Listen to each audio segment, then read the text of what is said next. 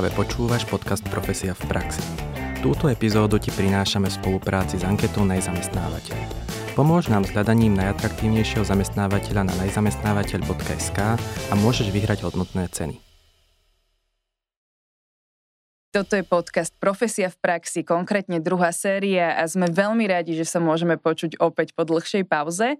Uh, treba povedať, že v druhej sérii sa chceme venovať viac témam, ktoré zaujímajú ľudí a teda uh, vedia ich v ich práci či hľadaní novej pracovnej príležitosti posunúť ďalej.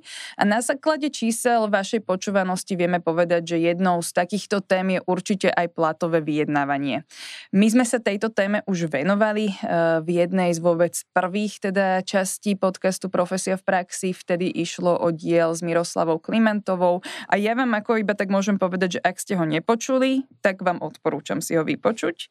A dnes budeme teda v téme platového vyjednávania pokračovať a môjim hosťom je dnes vyjednávač, teda profesionálny vyjednávač a konzultant obchodu Viktor Kostický. Ahoj, Viktor. Ahoj Nikola, ďakujem pekne.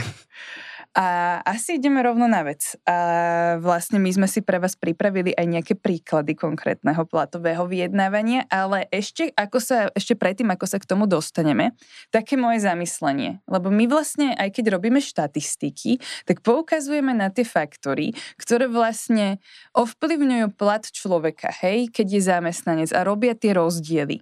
A často sú to teda faktory, ako je vzdelanie, Určite najväčší faktor je teda konkrétna pozícia, potom sú to regióny. A ja by som sa ťa chcela spýtať, že, že aký faktor je potom vlastne to, že sa viem ozvať vo firme? Je to naozaj výrazný faktor, ktorý robí tie rozdiely medzi zamestnancami?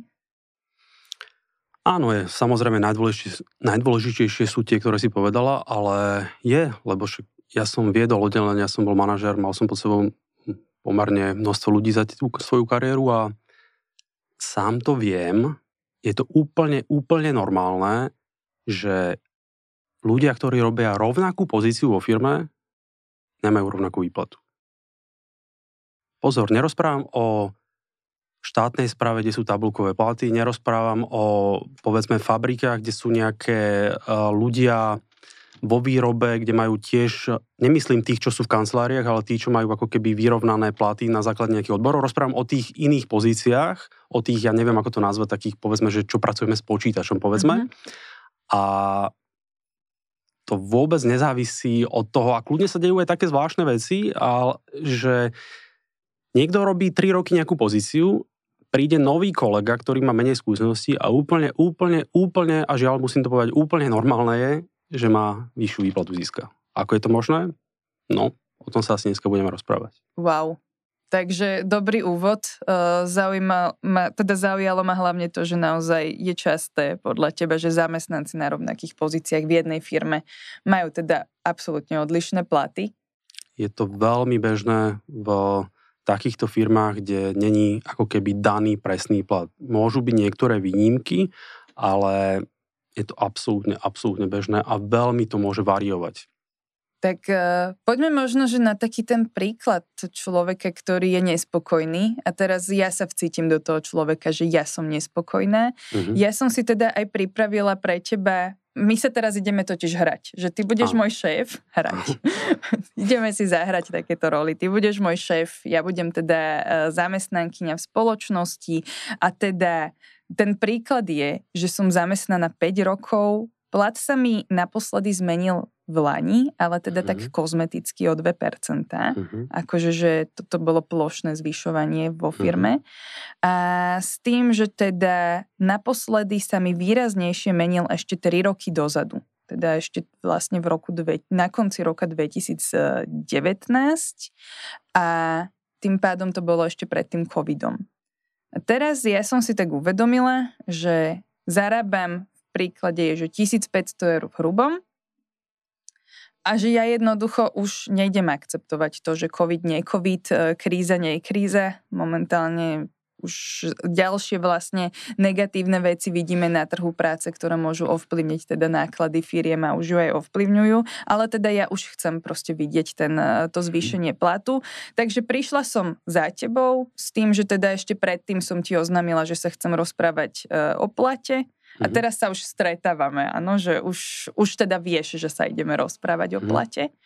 A, a idem na to, no začnem ti teda rozprávať o tom, že som nespokojná a tri roky sa mi teda nemenil ten plat a chcem poukázať na to, že, že menili sa mi pracovné pracovné, e, pracovná činnosť. Plat sa mi nemení, ale náplň práce sa mi zmenila.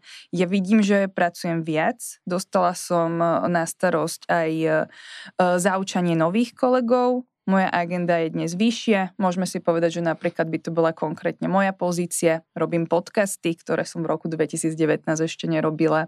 Uh, moment tým, že pracujem aj ako hovorkyňa v profesii, tak naozaj vidíme, že uh, mám viac aktuálne zmienok v médiách. Uh, to znamená, že mám uh, zvýšený objem práce, píše mi viac novinárov. Takže, Viktoria, chcem vyšší plat. Tak to by si to povedala? Áno. Dobre, takže môžeme hrať. Viktoria, chcem vyšší plat. Nie je to smiešno vôbec, ale... no, Nikola je mi... Je mi žiaľ ľúto, ale takto to nefunguje. Hm, neviem, ako ti s týmto pomôcť. Akože nevieš, ako mi pomôcť s tým, že mám viac práce a som nespokojná so svojím platom? Že... Ako ja samozrejme, sú to pre mňa dôležité informácie, čo mi vravíš, ale to proste nefunguje. Ja nemám žiadny zázračný mešec, že odtiaľ ich vynie, zoberiem peniaze. Ja nemám tie dostupné peniaze. Funguje to tak, že sú tie ročné zvyšovania a tam sa samozrejme môže zvalidovať to, že do akej miery kto čo môže dostať. To nemusí byť identické, ale neviem, čo, čo mám ako urobiť z tvojho pohľadu. No mňa by tým pádom zaujímalo, že čo by som ja musela spraviť preto, aby by bol zvýšený plat. Lebo mm.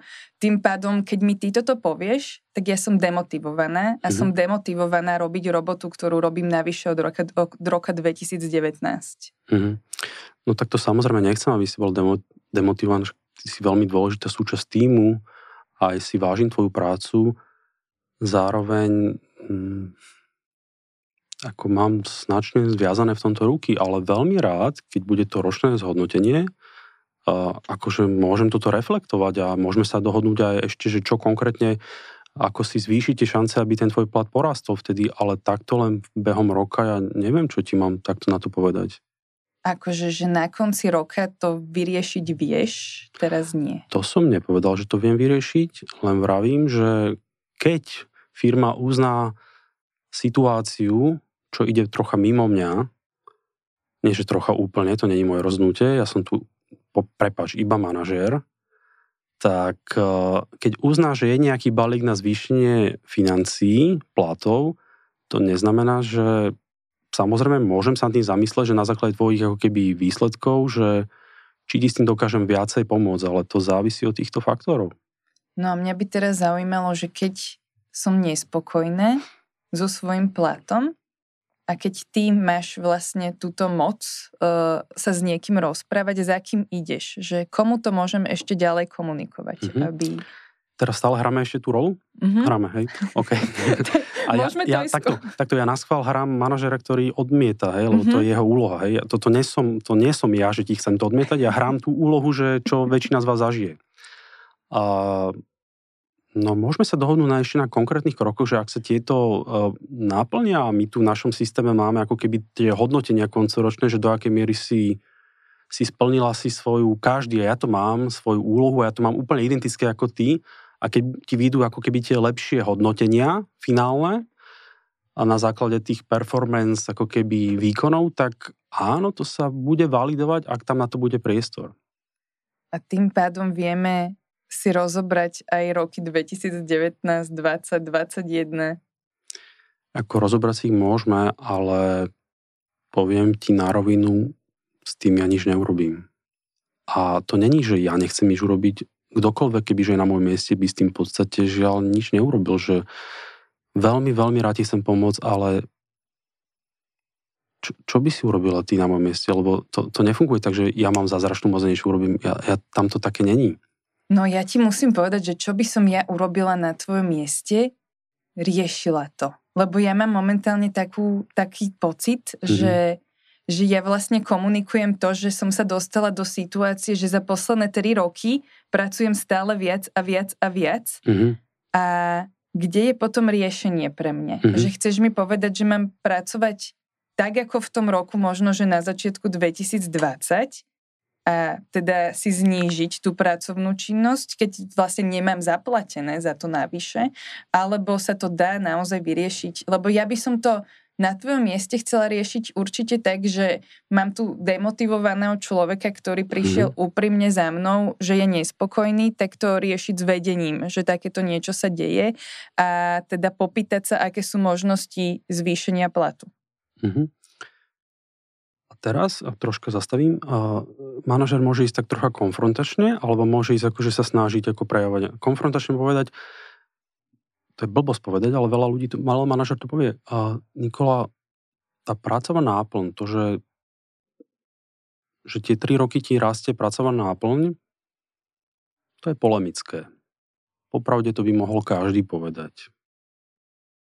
Aj tvojim kolegom, dalo by sa povedať. Aj ostatní by s týmto mohli prísť, že im pra, rastie pracovná náplň. Nebolo to kvôli kríze alebo kvôli niečomu ako keby zvalidované, že vieš, mám teraz ja sa snažiť pre teba snaží sa vyvať výhody a pre ostatných nie. Ja musím byť ako veľmi transparentný. Hej? To je blbosť. Hej? Mm-hmm, Ale mm-hmm. Toto, toto sú ako veci, čo by človek pravdepodobne mohol rozprávať. Alebo môže ísť ako tou druhou cestou, že áno, je to pre mňa veľmi dôležité a ja chcem, aby si bola motivovaná, si dôležitá súčasť týmu. Ako môžem samozrejme ísť ešte za môjim nadradením, či by tam niečo bolo možné urobiť, ale ja nič, ale naozaj nič nesľubujem, lebo toto je mimoriadne netradičná situácia a skúsim to, ale keď sa to nepodarí... Nie je to moja vina. Hej, teraz sa vyvinujem z toho, hej, lebo a potom ľudia toto povedia a vôbec nemusia za tým človekom prísť, iba ti urobia ten pocit, hej. Ja nevrajím, že všetci sú takí, ja len skúšam rôzne veci, čo manažer môže rozprávať v tých situáciách, lebo on naozaj, ak to není majiteľ, on naozaj žiadny manažer nemá nejaký túto rozpočet, že aha, teraz rozhadzuj peniaze niekomu, mm-hmm. to tak nikto nemá. Napriek tomu vždy existujú výnimky. Mm-hmm. A o tom sa asi dneska chceme rozprávať. No ja by som už, aby som teda zhodnotila, čo by som v tomto momente, keby si mi toto povedal, ako mm-hmm. šéf ešte spravila, tak by som ho nejakým spôsobom sa snažila poslať za tým nadriadeným, mm-hmm. aby išiel vyriešiť tú situáciu. Áno. Ešte by som mu zdôraznila, že tá, teda ja budem čakať, kedy mm-hmm. sa stretneme zase. Mm-hmm. Asi by som chcela, aby sme si dohodli rovno to stretnutie, keby som nebola úspešná, tak by som povedala, nech dá vedieť, keď mm-hmm. dostane tú informáciu a potom si s ním dohodla to ďalšie stretnutie a zdôraznila mu to, že stále zostávam nespokojná. Mm-hmm. A teda môžeme si teraz, že z tvojho pohľadu rozobrať tie moje mm-hmm. kroky, že čo som Áno. mohla spraviť inak a čo... Najprv poviem, čo si urobila veľmi dobre. Išla si si za svojím. Ten, kto nevyskúša, ten nedostane. To žiaľ, nemôže každý dostať nejakú... My sa nerozprávame o ročnom zvýšení platu nejakom, ale my sa rozprávame o také nejakej špeciálnej výnimke, hej? Uh-huh. Je samozrejme, že ak sa aj nejaká výnimka urobí, tak ak by to každý dostal výnimku, tak to nie je výnimka. Hej. Takže logicky, ten, kto potom si trocha pôjde, tomu sa šance zvýšujú. Ale treba si uvedomiť pár základných princípov. A aký mám vzťah s nadriadeným? Ak má môj nadriadený, povedzme, že nemá rád, tak určite ti nebude pomáhať s výnimkou.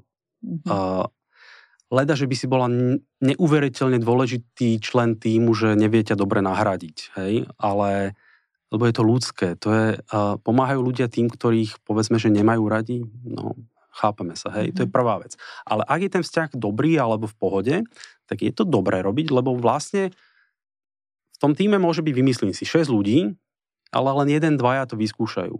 A ten, kto to vyskúša, to neznamená, že tú výnimku vtedy dostane. Môže, ale to znamená to, žiaľ, lebo ľudský mozog tak funguje, že keď bude aj nejaké ročné zvyšovanie, tak ten manažer bude chápať, aha, tento prejavuje nespokojnosť a potom sú tam ostatné šedé myšky, ktoré nič nevravia, alebo šedí myšiaci, tak, uh, tak, tak hej, ľudská prírodzenosť čo robí, tak kašlem na nich, hej, urobím to, dám, snažím sa pomôcť viac tomu, ktorý ako keby to deklaruje. Takže to bolo, to, to bolo veľmi dobré, hej. A ďalšia dobrá vec je, že si že si ako sa sna- keď som aj odmietal, čo je úplne prirodzené, lebo vždy bude ten manažer odmietať, nikdy nikto, aha, ty chceš zvýšiť, samozrejme, tak ja som ti už to chcel zvýšiť, to sa nestane. tak dobré bolo, že si sa snažil aj do kroku B, že keď on vraví, že má zviazané ruky a nemá autoritu, tak nech ide za ďalším. A ty si sa snažila dopracovať ďalšiemu stretnutiu a to ďalšie stretnutie, keď ti povie, že to nebolo úspešné, tak opäť budeš deklarovať svoju nespokojnosť, aby to tam mysli zostalo. A aj keď sa ti to teraz nepodarí, tak už si vy, už si ako keby pripravuješ cestu na to ďalšie zvyšovanie, že on, on alebo ona budú vedieť, že aha, ju treba riešiť, lebo je tam riziko. Keď ťa nechce vo firme, tak možno bude aj, aj rád, rada, že však takto sa aj už bavíme. Prepač, som absolútne otvorený. Ale ano. keď ťa má nejako rád, alebo hlavne si dôležitý, dôležitý uh, člen týmu, tak vtedy tam, je tam tá, aj manažer cíti nejakú obavu napriek tomu, čo deklaruje a môže vraviť, že no ale je tam riziko, že odíde. Hej tak nechceme to nejako riešiť, aby sme ju, povedzme, že chápeme sa, hej, trocha uh-huh. uspokojili. Hej. Takže to bolo veľmi dobré. Čo by som ja trocha zmenil, je málo emócií. Uh-huh málo emócií, bolo to také, uh, to teraz nemyslím ani dobré, ani zlé, ja to proste iba len analizujem, bolo to, je to medzi manažerom, to je emočný nejaký vzťah. To není, že sa prvýkrát s niekým stretnem o vyjednávaní, aj tam je to dôležité, ale je tam medzi vami nejaký vzťah.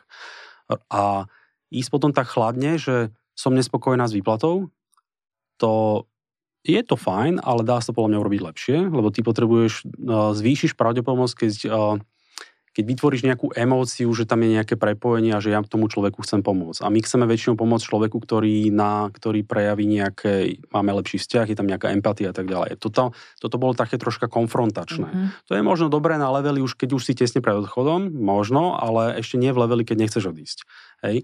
A ďalšia vec je zbytočne veľa, podľa môjho názoru, argumentácie, že zvýšuje sa mi nával práce. Na každý argument existuje protiargument. Zvýšuje sa mi nával práce, ja som vtedy na schvál povedal, no akože priznávam, zároveň to by každý mohol povedať, lebo aj mne sa zvýšil náplň práce aj kolegom, ale za to, že bola kríza, tak takto sa to riešilo. Hej. Ty môžeš povedať nejakú argumentáciu a predtým sa mi niečo, už pár rokov sa mi nič neurobilo, tak eh, aj zase na to protiargument no nie si jediná, hej. Uh-huh. A vždy si nájdem nejaký protiargument. Tuto v tejto konkrétnej situácii, ak tam nie je niečo strašne, strašne jasné, čo málo kedy je, napríklad, že uh, že ak by, som, ak by manželka išla na matersku a nám radikálne klesla ako keby, a už je na rodičovskej, hej, a zarába tých smiešných pár stovák, alebo 200, koľko sa posiela, mm-hmm. tak tedy môžeš aj troška toto povedať, že argument, že naozaj nám to už nevychádza, máme veľký problém. To je, to je ako, to vytvorí vlastne tú emóciu, hej, Áno. že je to problém. Ale, ale málo kedy je v takejto situácii nejaký konkrétny argument, ale však ja robím tak dobre svoju prácu, však ten manažer vie, ako robíš tú prácu, on už svoj názor má on už má svoj názor vytvorený. Jemu netreba, alebo je netreba vraviť, že ja to robím takto dobre, alebo jak som dobre dosiahol ten projekt, alebo čo. On už vie a možno keď to ukážem ja, čo by som ja urobil, mm-hmm. je mhm. to len jedna varianta podľa kontextu, toto je taká generalizujúca, keď nemám dostatok informácií, tak uvidíme, čo sa stane. Môže byť tak? Môže byť tak. Dobre, a čo sa týka vlastne takéhoto postoja, že keď niekto začne rozprávať, presne sa porovnávať s tými kolegami, že ako argument, že však ani oni nemali zvýšené, alebo do, to, do tej argumentácie, že presne, že, že teraz mám teba zvýhodniť, Mm-hmm. Uh, dá sa na toto nejak možno, že reagovať, alebo radšej si to nevšímať, lebo tak v podstate nemáme s kolegami uh, rovnaké platy, nemáme s kolegami rovnakú pracovnú mhm. činnosť mm-hmm. a ja hlavne som v nevýhode, že ja nevidím na mhm. platy mm-hmm. mojich kolegov, on ich vie. A Samozrejme. Že, že možno upozorniť na to, aby sa to, aby ma neporovnával? Je to, to je prirodzene vytvorené také informačné embargo, hej, a to je tvoja veľká nevýhoda. Ty nevieš, či si... Ale často to ľudia vedia, že si niečo povedia, ale nikto naozaj nevie, alebo nemali by to ľudia vedieť, hej, takže manažer to môže využiť, ale uh, ísť do porovnávania s inými v tejto situácii nie je podľa mňa úplne výhodné, lebo sú tam také pásce. Prvá vec, že ako ty vieš, že tomu niekomu bolo zvýšené, to by si nemal vedieť. Hej, to ti nepoviem, ale je to troška urážka. A porovnávať sa s inými kolegami, to je tvoj názor. Je to názor manažera? Že, že ty si lepšie alebo on je horšie, tak je to tvoj názor. A ten manažer môže mať iný názor. Takže do toho by som, ak tam není niečo úplne, úplne extrémne, že verejne bolo komunikované, že niekto, uh, niekomu bola zvýšená výrazne výplata, čo nebude, a bolo veľmi jasné a ty vieš, že aj ten tvoj manažer bol s tým nespokojný, to sa nestane, tak vtedy to môžeš len tak jemne nadhodiť, ale tieto situácie radšej sa tomuto úplne vyhýbať mm-hmm. neporovnávame, my to skôr ináč by som na to išiel ja. Ako je pod, aká je podľa teba na Slovensku, alebo proste v tvojich znalostiach e, pravdepodobná situácia, že keď vlastne už idem za svojim manažerom, že chcem vyšší plat, tak on naozaj vie, ako dobre sa platovo, ako sa správne platovo vyjednáva. Že bude na mňa tým pádom používať mm. argumenty, ktoré budú, ktoré budú akože správne a že nebudú možno, že nejaká podpasovka. To je ťažko odpovedť, lebo to je pýta sa na tisíce a tisíce sa ľudí sama, ako ich dať všetkých do jednej, jednej bubliny, to je ťažko povedať, ale a, a čo je ako keby správne vyjednávanie. No z môjho hľadiska väčšina ľudí to nevie. Ale zasa opäť je to môj uhol pohľadu, lebo ja sa tým živím. Takže a, ďalšia otázka je, že manažer, ktorý je príliš nízko v organizácii, keď je to väčšia organizácia tých manažerov, je druhý level, tretí a tak ďalej, tak príliš nízko, oni často nevedia vôbec ani, čo je možné. Oni sú ešte trocha, oni ešte nezažili rôzne výnimky, oni ešte, aj oni sú držaní v informačnom embargu nad tými nad, nad nimi. Hej? A čím ide človek vyššie, že ale je to smutné, ale je to tak, to logické, stále viac a viac výnimiek je možných a radikálnejšie výnimky sú možné, čím je človek vyššie. To, čo ľudia naozaj vysoko majú, to sa často nekomunikuje. Nemyslím platy, ale aké extra benefity, lebo, lebo zamestnanci mohli byť nahnevaní z toho. Hej? Takže No proste povedal som pravdu. No a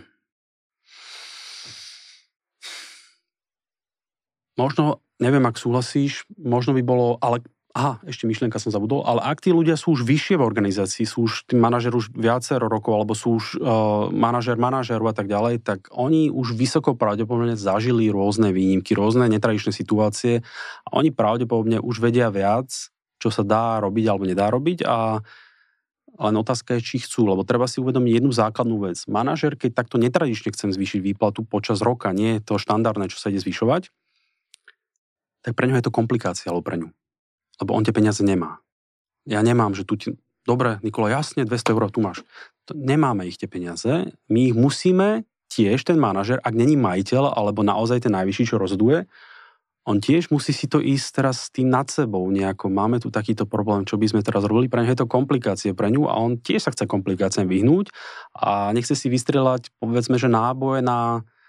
Teraz kebyže to každý rád radom robí, tak má veľký problém. Takže treba uvedomovať si to, že ten manažér, aj kebyže chce, tak naozaj má do určitej miery zviazané ruky. Ide o to, či začne preto niečo robiť, alebo nie.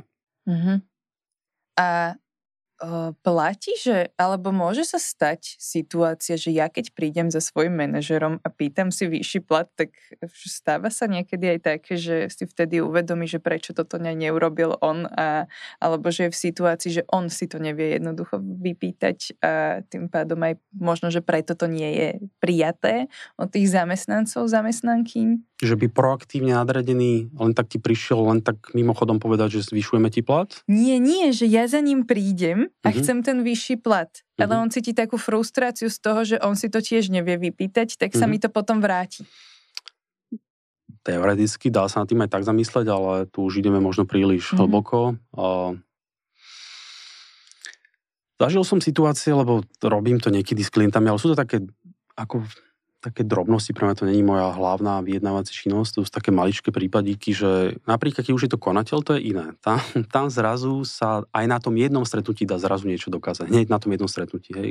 Lebo on už ako keby dokáže rozhodnúť, ale tí manažery naozaj do určitej miery majú zviazané ruky a ten, ako to robiť správne, je to robiť tak, aby som zvyšoval pravdepodobnosť, že pôjde to skúsiť sa vybaviť a bude to deklarovať aj svojmu nadriadenému a tak, že je tam dosť výrazná nespokojnosť a ide o to, ako to bude rozprávať. Keď tam príde za svojím ešte vyššími ľuďmi, čo to môžu ovplyvniť a povie, no tuto chce niekto zvýšiť výplatu a ja neviem, tak čo urobí ten nadriadený? Keď to takto bude komunikovať, tak neurobí sa nič. Ale keď príde za svojím nadriadením, no mám tu takýto problém a Nikola, ona je fakt dobrá. Ináč ona naozaj má pravdu. Veľmi sa jej zvýšila tá práca, ale nejak sme ju za tie posledné 3 roky nemohli. Keď to takto bude on deklarovať ďalej, tú myšlienku bude v takom, uh, takom ako keby uh, smere deklarovať mm. ďalej, tak vtedy sa výrazne zvyšuje šanca. Takže čo ja chcem urobiť je to, aby ten, ktorý nemá tú moc, ten manažer v skutočnosti nemá tú moc, on je len posol správ ďalej, keď není veľmi vysoko v organizácii. Ja by som čo najlepšie zaškolil, aby prerozprával Presne. ten môj príbeh. V podstate tam smerujeme veľmi, mm-hmm. veľmi správne, lebo ľudia si myslia, že manažer, on to vyťahne a teraz to povie, že áno, máš to. To tak nefunguje. Mm-hmm. Iba keď je konateľ, iba keď je naozaj ten hlavný, iba vtedy už vtedy by som postupoval inými spôsobmi. Toto by som naozaj zdôraznila, že keď nás niekto počúva teraz, idete za svojim manažerom, snažte sa im prezentovať ten príbeh čo, naj, čo najlepšie, aby teda ste ich potom brali ako takých výslancov vášho príbehu a vedeli to za vás vyjednať ďalej. No ale teraz tu máme ďalšiu tému a to je a... pracovný... Aha, dobre. Chceš to aspoň krátkosti ukázať, že ako, čo by som ja robil? Určite áno. Ja som nevedela, že toto ešte, no, no, no určite no, chceme. Toto je, Jasné. Toto je vec, čo teraz idem urobiť, čo by zamestnávateľe nechceli počuť samozrejme, ale keď to niekedy len tak niekde ukážem, tak ľudia sú z toho, no však uvidíš. A idem tu tak generalizáciu, generalizujúco urobiť, tak ako si im povedala približne. A tie, povedzme, že to je tá presne tá istá situácia, iba, iba ja som presne na tej tvojej... Budeme úplne identickú situáciu rozoberať, iba nie som Nikola, som Viktor, hej. Dobre. Aby som bol akože mm, správne to skloňoval. Hej, a ty si moja nadriedená. Mm-hmm. Prvá vec, uh, drobnosť. V tej prvej situácii dopredu si uh, deklarovala svojmu nadriadenému, že, že si ideš o plate sa rozprávať. To je drobná chyba, mm-hmm. lebo on si to lepšie potom pripravil, ako ťa, prepáč, že to poviem, odpíše lepšie vygenerovať si stretnutie s nadradením není žiadny nejaký taký problém, si ho zavolať niekde vedľa, zistiť, či má 20 minút, 30 minút čas a, a tam to povedať. Lebo keď je človek nepri... to je opäť psychológia, keď človek nie je až tak pripravený, nebude vedieť až tak dobre, lebo jeho prírodzená, alebo jej prírodzená je nastavenie, že asi to potrebujem negovať, hej? Takže ty si ho už, on si to už, ona, ona si to už deň predtým mohli premyslieť večer, že čo jej budem tej Nikole rozprávať. Hej? Takže toto je prvá vec. Ja som ti to mhm. nepovedal, ja som vygeneroval s tebou stretnutie, je to psychologicky výhodnejšie. Ty nevieš, čo sa deje, ideme sa porozprávať, že mám pre teba takú, a teraz to začnem, že Nikola, už hráme, hej? Mm-hmm. Že Nikola, prosím ťa, potreboval by som sa s tebou porozprávať o takej, o také vážnejšie veci. Máš na mňa teraz pol hodinku, alebo našla by si na mňa teraz čas? Môžeme. Môžeme si tuto sadnúť, ale akože naozaj iba 20 minút, lebo mám ďalší meeting. Dobre, ďakujem pekne. Nikola, teraz je taká... Mám tu takú tému, ktorá mi je trocha... Je mi to dosť nepríjemné. Aj, a popravde aj, aj som sa dosť obával, že ale ja to proste poviem. A už dlhodobejšie vo mne rastie pocit, že nie som spokojný s finančným ohodnotením. A čo by som sa ťa veľmi, veľmi rád spýtal je, Nikola, prosím ťa, ako mi s tým vieš pomôcť? No, fú, akože vôbec nie som pripravená na takúto tému, čiže ani ti neviem takto povedať, ale tak vieš, že platy máme všetci nastavené odvedenia, takže toto je ako prvá vec, na ktorú ťa musím upozorniť, že ja len tak jednoducho všetko, na všetko uh, možno, že nemám, nemám, neviem to ovplyvniť. Mm-hmm. Zároveň, alebo napriek tomu by som si veľmi, ale veľmi vážil, kebyže mi s tým vieš pomôcť. A preto sa ešte raz pýtam, prosím ťa Nikola, ja túto firmu mám veľmi rád, ja tu, a, a ja tu chcem robiť, ale ja nechcem, aby tento zlý pocit vo mne narastal. Prosím ťa Nikola, ako by si mi s týmto mohla pomôcť? Teraz ma tak posiela za tým vedením už. Uh, ja mám akože teraz tendenciu ti povedať, že, že vieš čo, ja teraz ti neviem dať žiadnu konkrétnu odpoveď. Nebola som ani pripravená na túto, na túto tému, ale a tým pádom, že mám ďalší meeting, tak naozaj uh, ma musíš ospravedlniť, že uh, že mám momentálne iné veci v hlave, ale ve- veľmi si vážim to, že si sa mi zveril a že si mi tým pádom dal takéto informácie. Je to pre mňa určite veľmi dôležité vedieť, že ako to ty vnímaš. A môžeme sa dohodnúť, že sa o tom porozprávame, že si naozaj naplánujeme meeting, môže sa pozrieť do môjho kalendára a niekedy budúci týždeň si k tomu sadneme. Jasne, budem ďačný za to. Zároveň ešte máme tých 15 minút. Uh, teraz ešte máme. Máme. Tak, čo je prosím ťa možné urobiť? Čo je možné urobiť? ja nie som taký dobrý herec ako si ty, čiže, ale možno, že môžeš mi už povedať, že skončíme túto, uh, túto hereckú, hereckú putavku a že, že čo by si išiel teda ďalej. Ale dostal si ma do situácie, že naozaj som musela veľmi rozmýšľať a, a. cítila som sa až tak až tak že, že ti jednoducho musím pomôcť. Hej, to bol cieľ. Ale ak by si ma nemala rada, tak tieto emócie, ktoré ja som teraz hral, lebo ja som vyjednávač, ale mm-hmm. v realite to človek nemusí až tak hrať, lebo to naozaj on cíti. I otázka je len, aby tie emócie vyšli na povrch. A cítila si, že to je úplne iný prístup, ako som ja robil? Ako, si, ako sme predtým robili? Pardon. Určite áno a že ešte úplne som cítila, že tým, že ty mi ukazuješ tú emóciu a že mi zdôrazňuješ, aké to je pre teba dôležité, tak ja som ťa jednoducho nemohla len tak odbiť, že idem na meeting. Hoci mm-hmm. viem, že to hrajeme, ale že som ti proste potrebovala zdôrazniť, že, že, že si vážim, že si mi toto Hej. povedal a a ľudia v tejto situácii na druhej strane tiež samozrejme to negujú. Je to prírodzené, že no potom na tom ročnom zhodnotení a vtedy áno, veľmi pekne. Vždy, keď ti niekto niečo pekné povie, poďakuj. Veľmi pekne ďakujem, že to ročné zhodnotenie, ak pomôže som, ďakujem pekne. Zároveň to nie je teraz. A stále si idem to svoje, ale tak veľmi bez toho, aby som bol konfrontačný. Zároveň to nie je teraz a preto ako by si mi s tým prosím ťa vedela pomôcť? Išiel som si stále, trikrát som tú otázku vždy len modifikoval, dával to isté. Ja, vlastne, ja viem, že na tomto stretnutí sa nedá vyriešiť. Ty nemáš peniaze, že mi ich dáš. Moja úloha je taká, že v tomto stretnutí ty budeš hľadať cestičky, že nedá, nedá, ty zistíš, že to, že to nejde tak ľahko, tak uh, potom budeš rozprávať pravdepodobne, že musíš za nadradeným, zistíš, čo sa dá a tak ďalej a potom je, veľmi pekne ďakujem, keď pôjdeš za nadradením a zistíte, aké sú možnosti a teraz ti začnem dávať do mysle takú averziu strate, čo som ti už jemne dával veľmi jemne, že lebo, lebo ako som povedal, veľmi, veľmi nerád by som bol, aby, aby tento pocit vo mne rástol a rástol a prácu, ktorú aj firmu mám rád, myslím, že ma chápeš. Chcel by som, aby si bola aj ty spokojná, ja, ale zároveň a nedopoviem to, hej, lebo to nedopovedané je často silnejšie ako to povedané. Ty cítiš, že tam sugeroval som ti do mysle niečo také, že je tam už to riziko? Mm-hmm. To som cieľa neurobil. Ale nepovedal som ti tak, že odchádzam, to je hlúpe, to je vabank. To je dobré, keď naozaj máš kontrakt, buď mi zvýšite alebo nie. Len to je tak konfrontačné, že, že vygeneruješ reakciu, že tak si choď. Uh-huh. Ale keď si strašne dôležitá, tak vtedy zrazu sa to niečo dá urobiť. Ale ja to robím tak iným spôsobom, aby si tam išla, a potom keď sa vrátiš a povieš mi, no žiaľ, nedalo sa nedalo sa, tak eh, no tak v tom prípade neviem, čo robím, ale Nikola a idem si zase do svoje, naozaj, aké máme alternatívy. A stále hľadám, ty mm-hmm. hľadaj riešenie, nie ja. Ja nebudem vraveť, zvýš mi výplatu, tak ja hľadám stále, nech ty príde s riešením, lebo tým, iba ty môžeš tie riešenia priniesť. Ja ako v tejto pozícii ja nemôžem povedať, že takto to urob. Lebo ja nemám tie informácie. Takže to bola mimoriadne skrátená ukážka, ale toto je o mnoho silnejšie.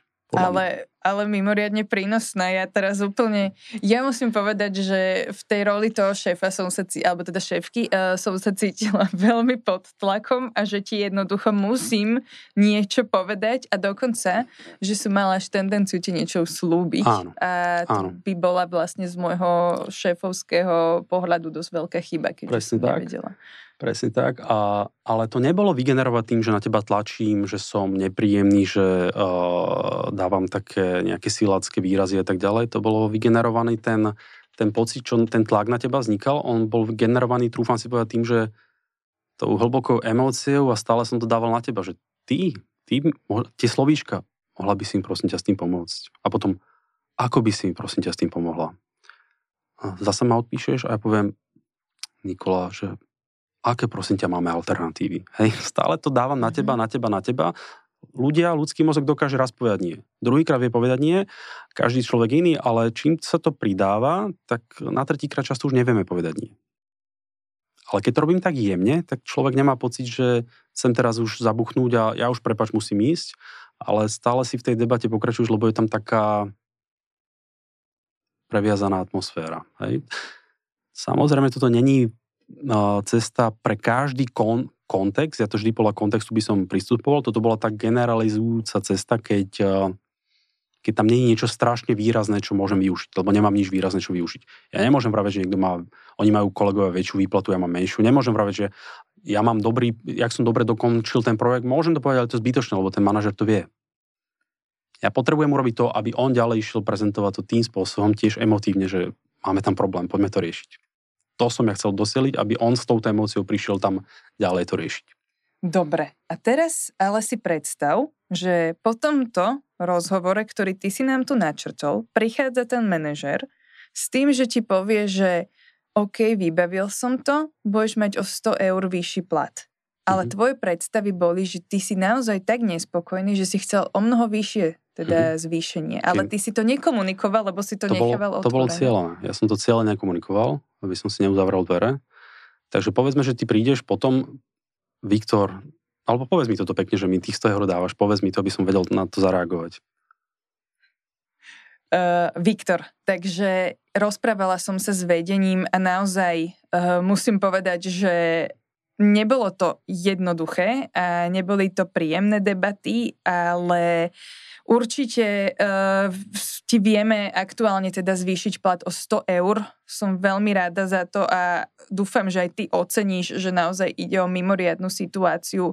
Uh, nezvyšujeme takto platy uh, normálne počas roka a je to naozaj výnimočná situácia. Takže verím, že ti to pomôže. Nikola, v prvom rade veľmi, veľmi pekne ďakujem. Zároveň to ešte nerieši úplne moju situáciu. Ten po, ten úsmev potom neurob, hej, to som urobil medzi nami. A v podstate ti poďakujem. Keď mi dá niekto ústupok, poďakujem. A to podporuje to, aby človek ešte pokračoval ďalej a nevie to už zobrať späť. Potom neurobiť takú tak ja ti tých 100 nedám. Poďakujem a keď chcem ísť ďalej, tak dobrá stratégia je povedať, že opäť tá emocia. Ďakujem ti veľmi pekne, veľmi si to vážim, čo si pre mňa urobila Nikola. Zároveň to ešte nesplnilo moje očakávania. Žiaľ... Mm, mm, Mm-hmm. teraz si už projektujem mozog na to, aby si mi ešte ďalej skúšala niečo robiť. A, takže... a že, že už by som zase ti navrhla niečo, že tak o mesiac sa môžeme zase porozprávať, áno, alebo niečo áno. také. Toto, toto, je, toto už je naozaj vyjednávanie, čo robím. Ja ti mením tvoje emócie a tvoje pocity bez toho, aby to človek... Ty vieš, že sa niečo deje, ale nevieš ani, ako to robím. Mhm. Ale ja viem presne, ako to robím. To je už taká vysoká škola platového vyjednávania teraz. To sú z môjho hľadiska jednoduché vyjednávania, hej. Mhm. To nie sú ako tie mega biznisové veci, čo robím, ale hej, môže sa to pre niekoho zdať byť, ako keby vysoká škola. Keď ťa presne za tebou takto prichádzajú ľudia, uh, a teda máš teda nejakých možno, že klientov alebo teda známych, ktorí presne riešia platové vyjednávanie, čo je tam a teda nevedia si, akože nevedia sa nejak pohnúť, nie sú spokojní so svojou výplatou. Čo je tam takéto možno, že najčastejšie, mm-hmm. že najčastejší problém? Najčastejší problém je mentálne nastavenie. A strach. A ani nie to potom urobiť, lebo toto, čo som zahral, hej, kvázi, lebo teraz ja, ja nechcem od teba zvýšenie výplaty, ja som zahral, a to nemusí byť až také ťažké. Na 2-3 krát si to vyskúšame a už to urobíš podobne, cca.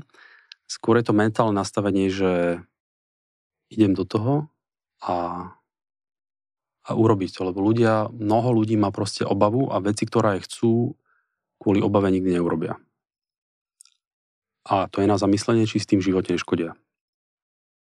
A všeobecne ja som si tak uvedomila, že my to vnímame, že keď sa človek dostane, že tak prichádza na trh práce, tak zo začiatku vôbec sa nevie rozprávať o plate, mhm. lebo absolventi teda často si ani nevedia vypýtať plat a potom si nevedia predstaviť tú situáciu, že ako vôbec idú do toho platového vyjednávania.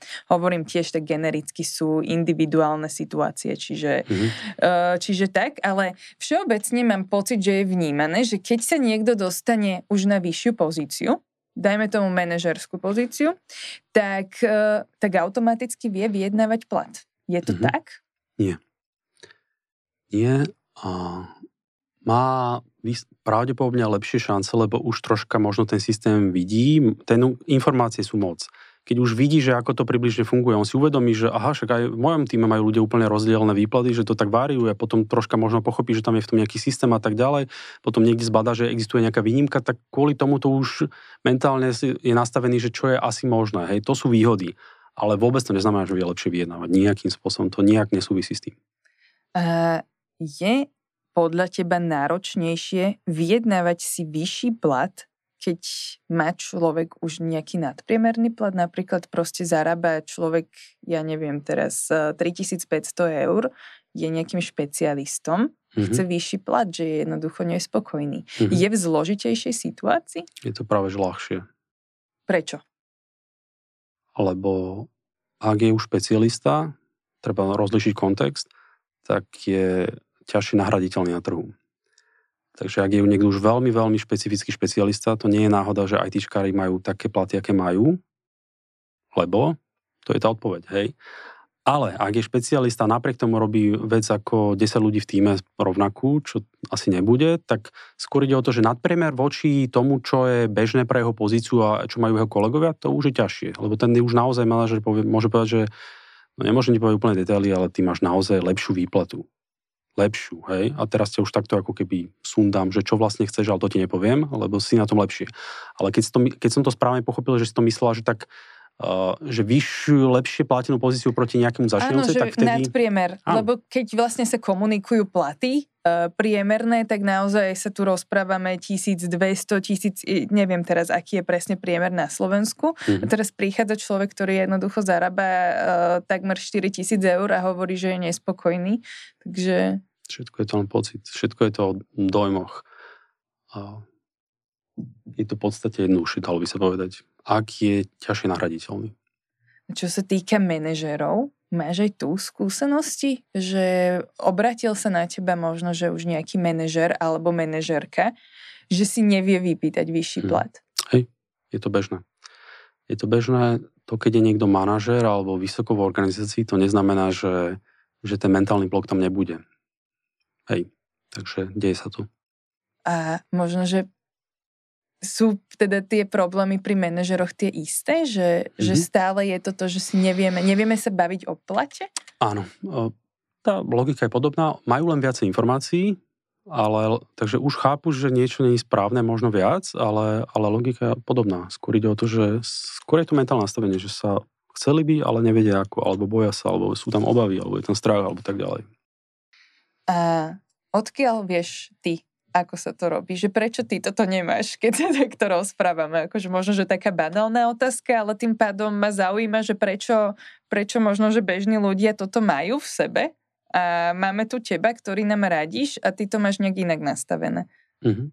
Tak v prvom rade každý človek je iný, hej, každý možno na niečo iný, o, má iné talent alebo je v niečom lepší, ale talent je iba 1%, všetko ostatné je prax a štúdium a tak ďalej. A v tých situáciách, čím viacej som ja bežne v mojej práci v týchto kvázi stresujúcich vyjednávacích situáciách, tým viacej viem kontrolovať seba. A keď k tomu viem využívať rôzne techniky a chápem, ako funguje ľudský mozog, tak viem ako keby aj si urobiť tú stratégiu, ako postupovať v tom vyjednávaní. Takže keď sa to všetko sklobí dokopy, Bol som ja pred 15 rokmi taký, čo sa ničo nebojí? Aj teraz sa bojím, ale možno iných vecí ako, ako týchto.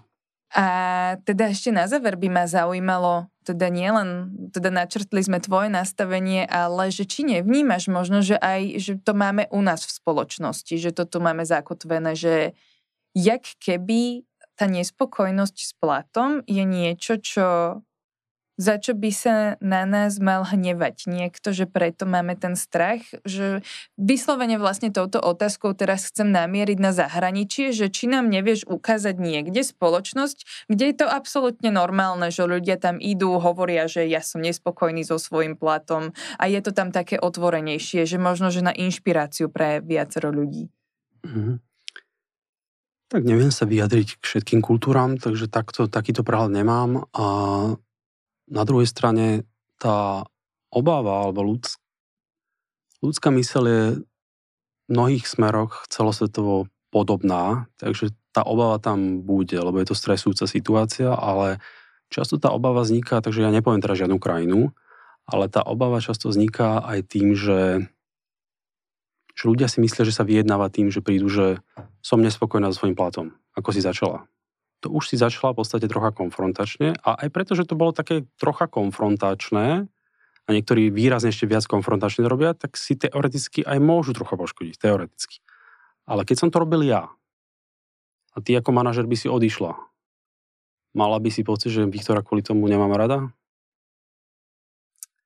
Mala by som pocit, že som veľmi, že, sa po, že musím niečo vrátiť tomu Viktorovi, lebo že? ten je... Vidíš, ja som to robil tak, že robím túto kvázi stresujúcu situáciu pre mnohých, ale ja nerobím u manažera pocit, že, že, že mu dávam ultimáta alebo robím konfrontáciu alebo tak ďalej. Ja vlastne to robím tak pokojne, milo, ale v tomto prípade aj cez tie emócie, že ja si vlastne nič nepoškodím. A napriek tomu vysoko pravdepodobne vyhrám.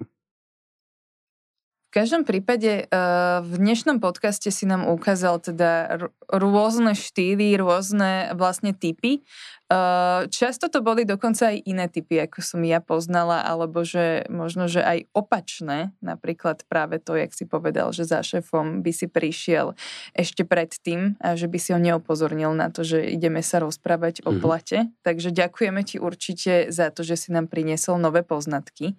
Možno, že pre posluchačov je ešte taká zaujímavá informácia, že my sme konkrétne s Viktorom sa chceli rozprávať ešte aj o vyjednávaní platu na pracovnom pohovore pohovore a mali sme tu teda dohodnutých viacero tém, ale vzhľadom na to, že sme sledovali čas tohto podcastu, tak sme sa tu dohodli, že tejto téme sa ešte povenujeme zvlášť. A súhlasím, ďakujem pekne. Zároveň môžem len takú drobnú upútavku povedať, ktorá vyzerá byť až nemožná a napriek tomu je to pravda. Ja, keď na pohovore poviem tri slova tri slova v tom rozhodujúcom momente odlišne, na základe pravdepodobnosti získam väčšiu výplatu. Teraz poslucháči si povedia, Viktor sa zbláznil, nezbláznil, je to vedecky dokázané, urobil som to so stovkami, stovkami pokusov, s board membrami, so študentami, eh, s manažérmi, s množstvom skupinami a vždy to tak vyjde.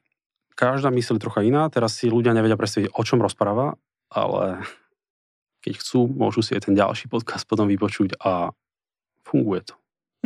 Takže ďakujeme ti, Viktor, veľmi pekne aj za uputavku na ďalší platový podcast, ktorý určite teda vyjde ešte v tejto druhej sérii.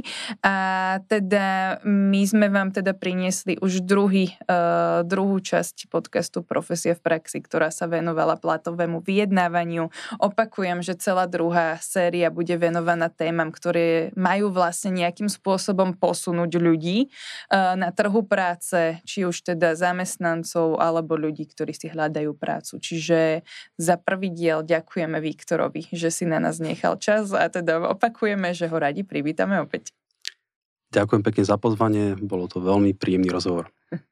A teda s našimi posluchačmi sa počujeme opäť o dva týždne. V podstate podcast bude vychádzať každé dva týždne, tak ako ste na to boli e, zvyknutí aj pre prvej sérii. Zatiaľ sa majte. Aj túto časť podcastu Profesia v praxi ti priniesla anketa Najzamestnávateľ. O tom, kto je na slovenskom trhu práce najatraktívnejší, môžeš v ankete rozhodnúť aj ty na najzamestnávateľ.sk.